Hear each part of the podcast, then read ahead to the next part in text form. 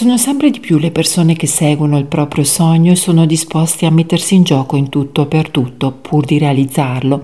Stiamo parlando di giovani contadini che alla via comoda dell'agricoltura intensiva preferiscono coltivare prodotti di nicchia, antiche varietà, recuperare i saperi che si stanno perdendo.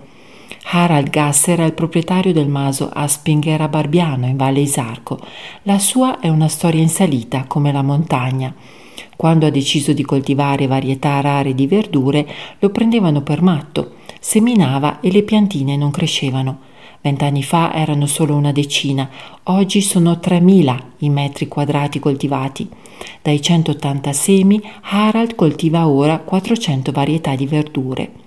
Sul suo sito le descrive in un dizionario verdure, radici, erbe aromatiche. Per tenere lontani i parassiti segue il principio della sinergia tra le piante. Alcune varietà di ortaggi, se coltivate accanto al giusto vicino, migliorano la crescita e lo stato di salute delle piante, mentre altri amici della natura tengono lontane le malattie. È così che tra i pomodori c'è la calendula e il basilico per combattere l'oidio, o accanto a un campo di patate ci sono i fagioli, leganti naturali dell'azoto utili per il raccolto. I cespugli di lavanda tra i cavoli bloccano il proliferare dei loro parassiti, mentre la camomilla stimola la crescita di molti ortaggi. E poca acqua, così le piante crescono forti e robuste. La fatica prima o poi premia.